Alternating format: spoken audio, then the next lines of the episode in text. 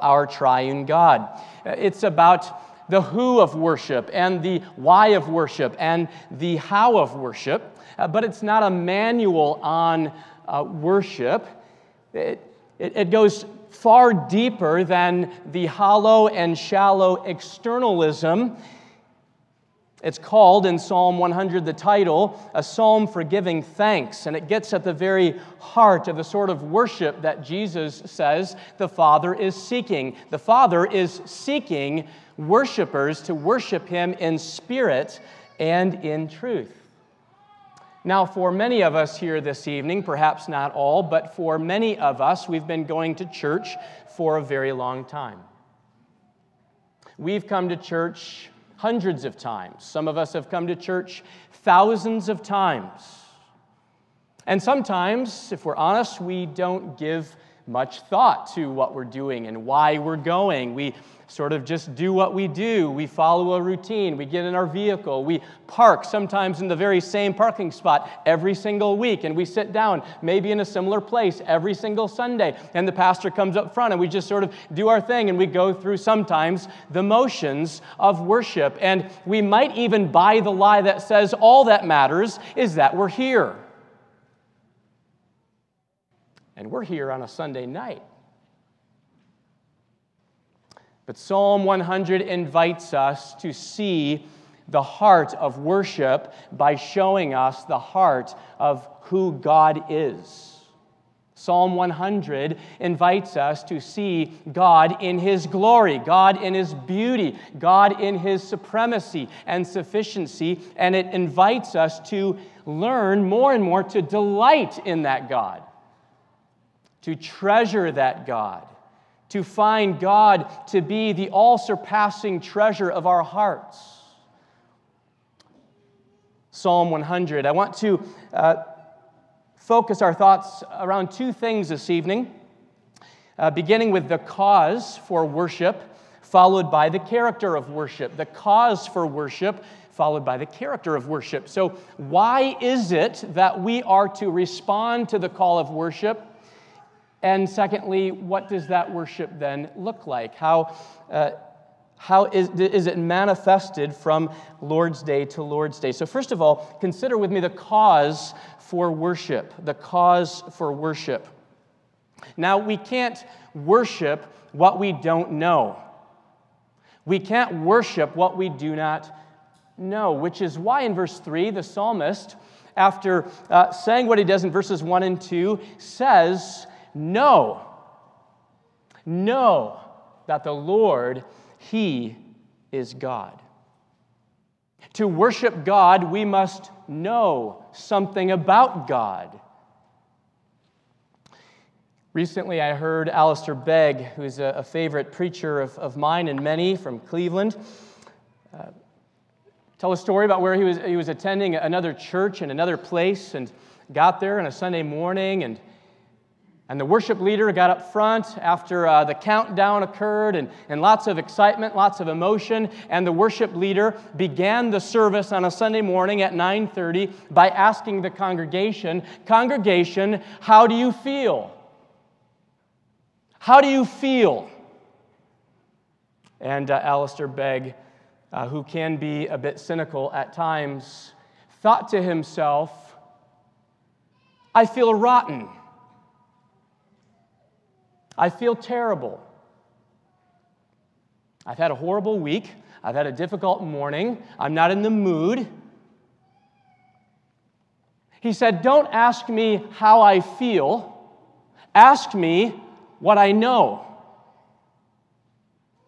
Ask me what I know to be true of God.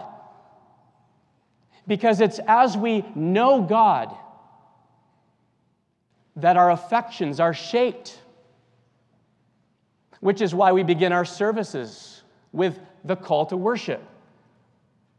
The Word of God reorients us. Sometimes we're feeling this way, sometimes we're feeling that way, and we're called to worship by the living God. And it speaks to us and it reminds us of what we know to be true in the revealed will and word of God. And it is that which we know which then shapes and stirs up our affections, by the way. This is why we need to be in the Word, Word of God throughout the week. We need to be in the Word of God throughout the week. We need to be preparing our hearts throughout the week and, and informing our minds throughout the week so that when we come on the Lord's Day, we know who God is. That our affections would have been stirred all week so that when we come to the Lord's house, we are ready to praise His holy name. Worship begins with knowledge. Now, we are to worship God uh, for two reasons, according to Psalm 100. We are to worship God uh, because of who He is and because of what He has done, uh, because of who He is. Verse 3 says, Know that the Lord, He is God.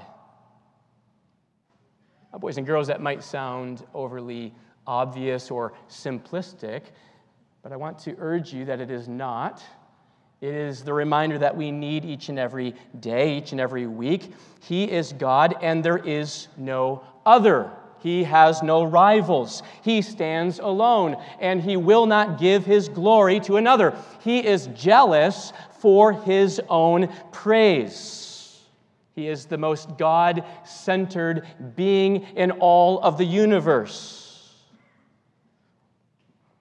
In fact, if you noticed in Psalm 100, there are a number of commands, imperatives, as many as seven or eight imperatives make, serve, come, know, enter, give, bless. These are not recommendations, these are not suggestions. This is not come and worship when you feel like it or when it works for your schedule. This is a reminder that we are called to worship our great and glorious God simply because of who He is. Simply because of who He is. Even before we get into what He has done, simply by virtue of being the Creator, we owe Him reverence, we owe Him worship. This is the, the, the, problem, right? According to Paul in Romans chapter 1, that the, the divine power and deity of God is clearly known and made manifest, and yet, because of unrighteousness, the world suppresses the truth about God. And what does it say there? Paul says, and worships created things instead of the creator. So the problem is not that people don't worship, the problem is that we worship the wrong things in our sin. And God, because He is God, because He is the only God, demands and deserves our praise. But the psalmist in 100, Psalm 100, uh, not only invites us and calls us to praise God because He is God, but also because He is good. Look with me at verse 5. Know that the Lord, He is God. Verse 3, verse 5 For the Lord is good. He's good. It's one thing to know that He is God. It's one thing to know that He's even sovereign. It's one thing to confess His providence, to know that He does all things according to the counsel of, etern- of His eternal will. It's another thing, I think, to recognize and celebrate that this God is good. That God is a good God. In fact, this is what we confess tonight in the Westminster Confession of Faith. Not only uh, that he knows all things and accomplishes all things and ordains all things, but that he is in all things good. This is who he is.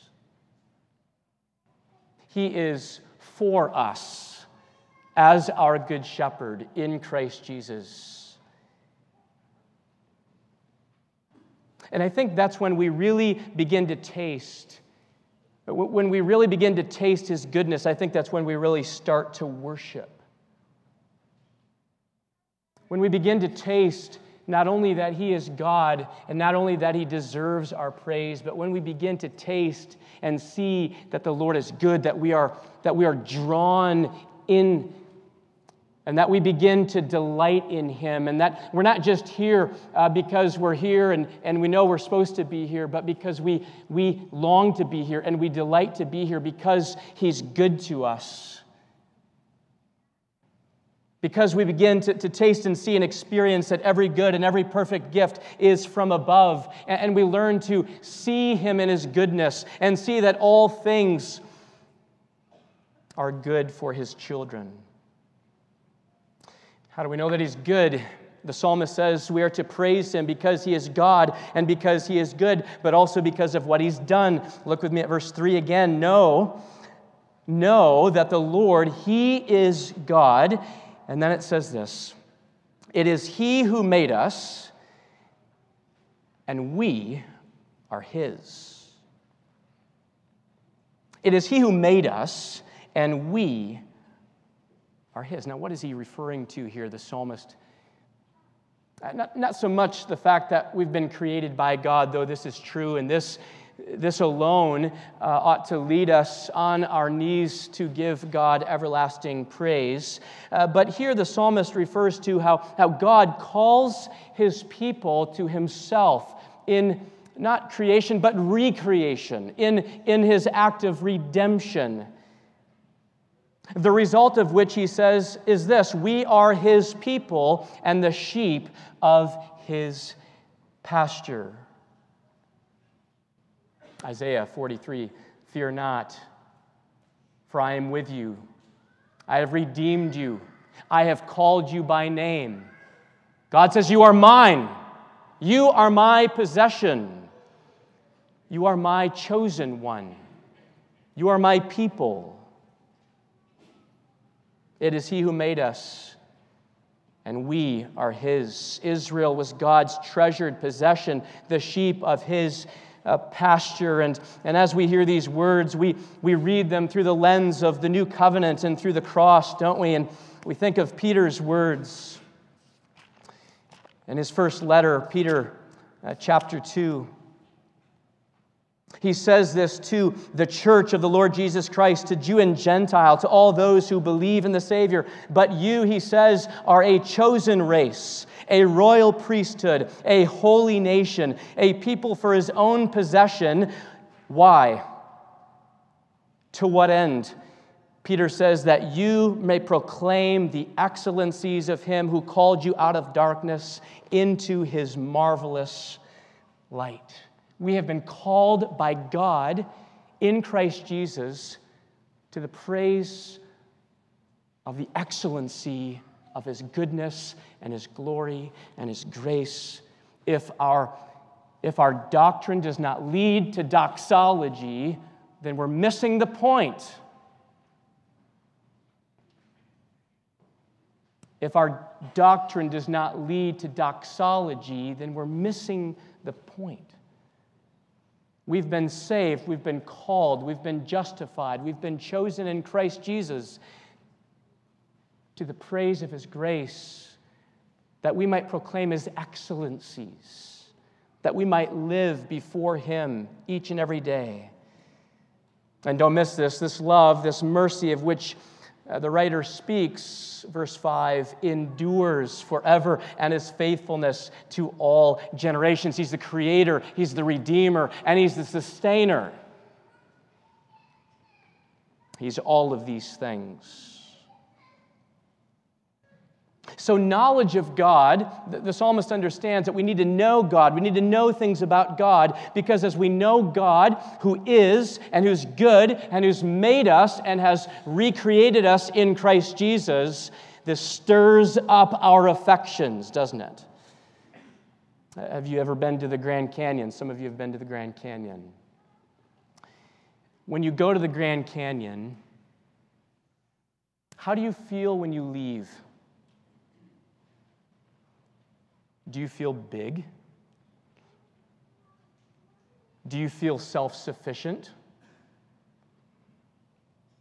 No, you feel small. You feel amazed. Has anyone gone to the Grand Canyon enough to conclude, well, I think I've exhausted all of that? Of course not. Sadly, isn't it sad when we act as if we've exhausted our knowledge of God and we even maybe say things like church is boring? when we're talking about an inexhaustible God.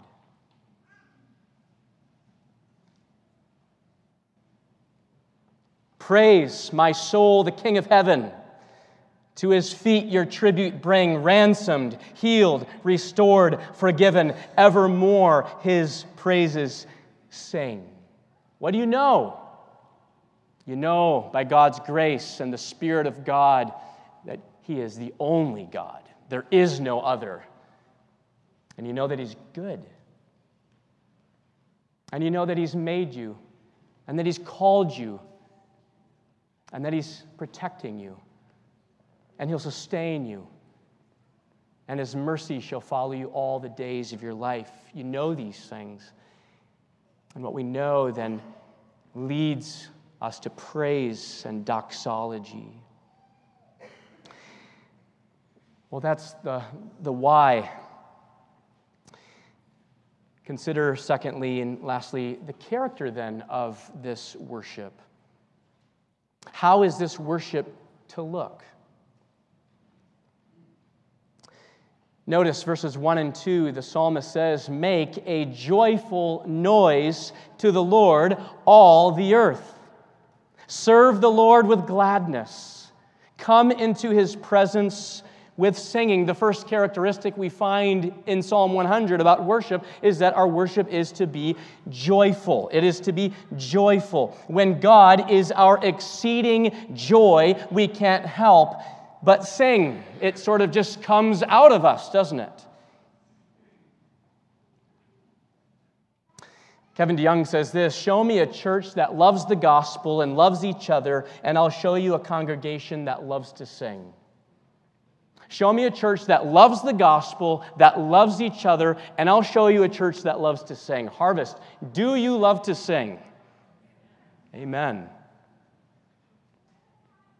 Men, do you love to sing? Young men, do you love to sing? When the gospel explodes in your heart, you can't help but sing.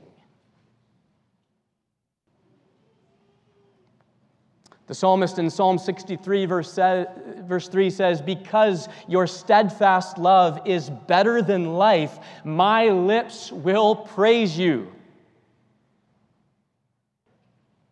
Now, this doesn't mean when it says, uh, make a joyful noise to the Lord, all the earth, it doesn't mean there's no place for solemnity or even sorrow. The Psalms, a songbook given to us by Almighty God, is, is, is a song which, which includes the, the, the, the, the totality of human emotions and expressions, including sorrow and grief and lamentation. And, and all of those are to be part of our, our worship services, songs of, of confession.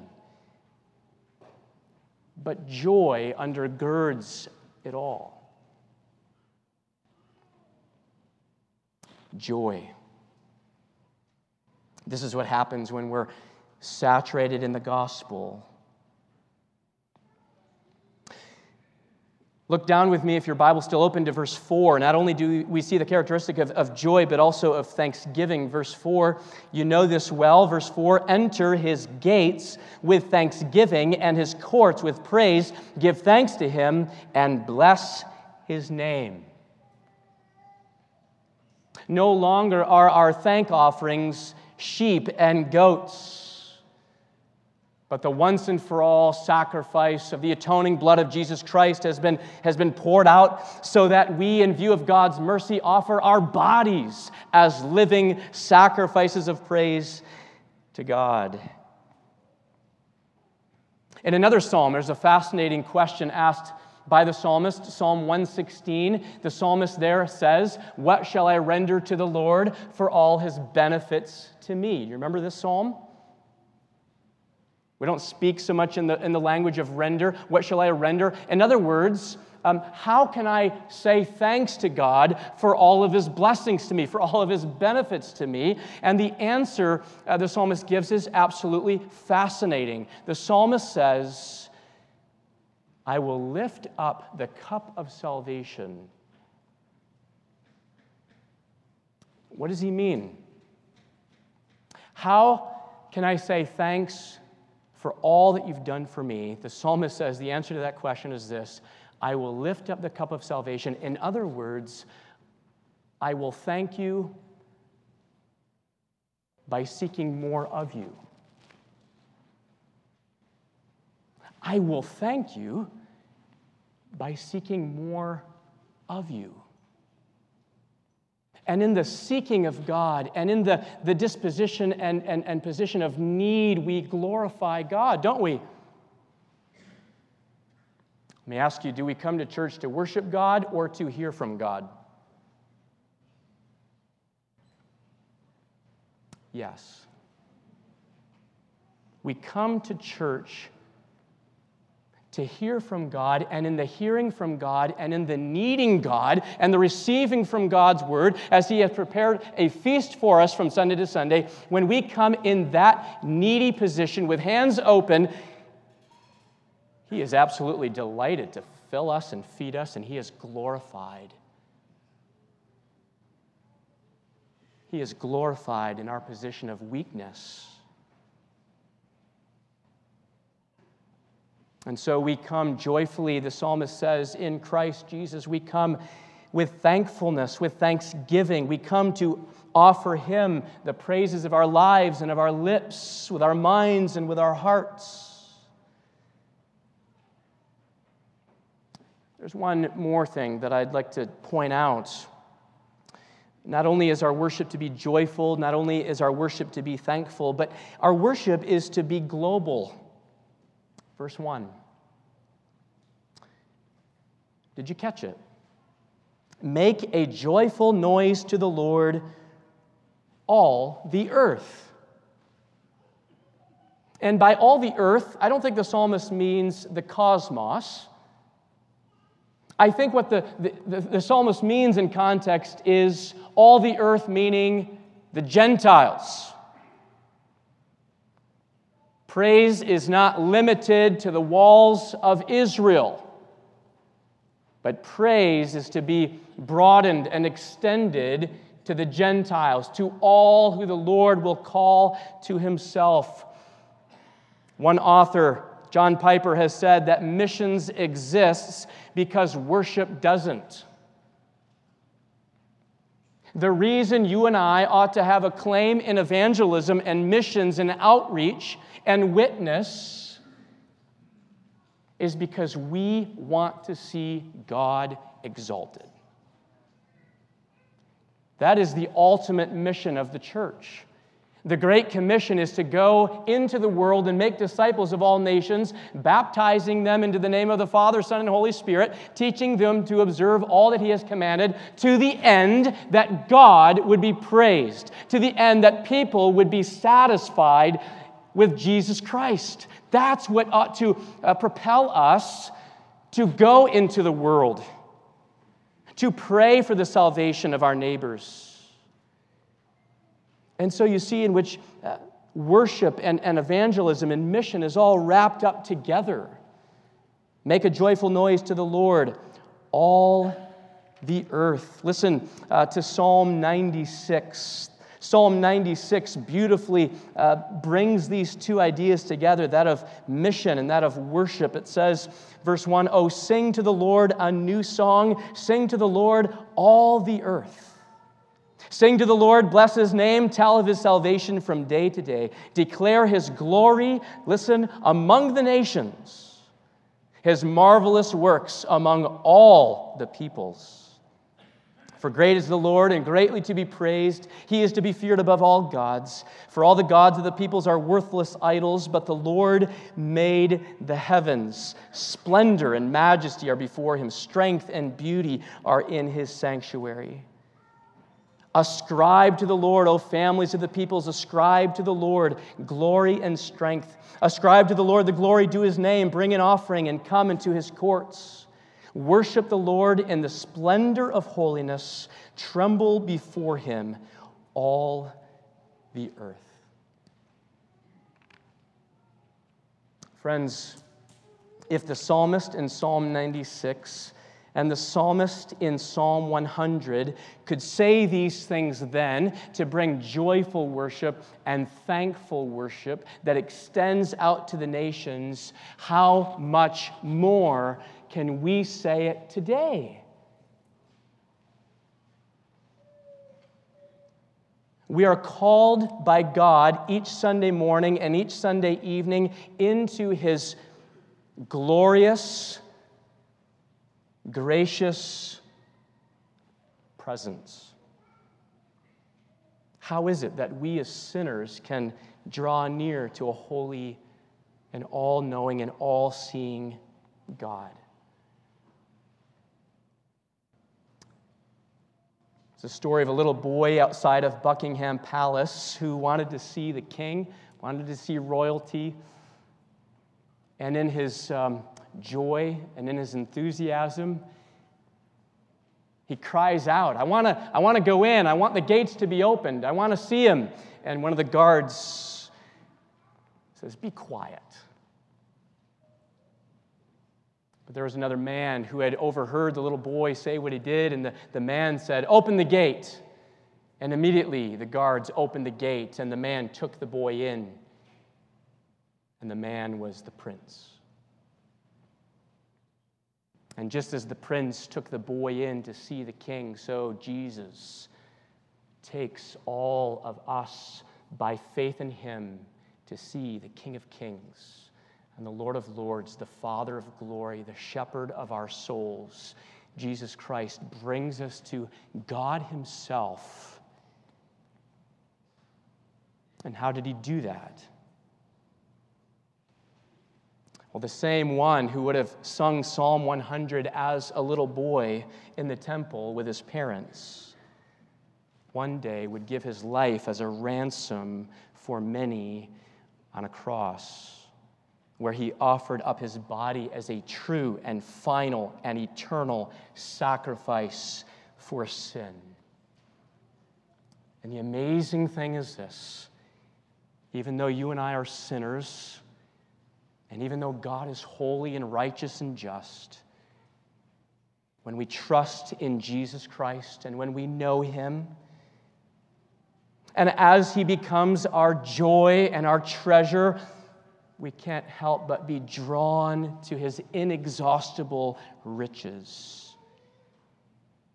And more and more, we view worship not externally, but joyfully from the heart with thanksgiving to the glory and honor of God and the expansion of the gospel so that other men and women and boys and girls might be drawn in to this good shepherd who gave his life for his sheep.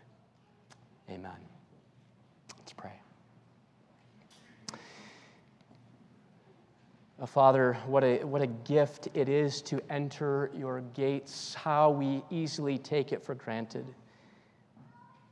Uh, Father, help us to remember who you are. Help us to know that you're good, that you're the only God, that you're jealous for worship. But also help us to remember what you've done for us in, in calling us out of darkness, in forgiving our sins through the blood of Jesus, in remaking us, in sustaining us, and being faithful toward us. And Lord, then may we come into your gates each Sunday joyfully and thankfully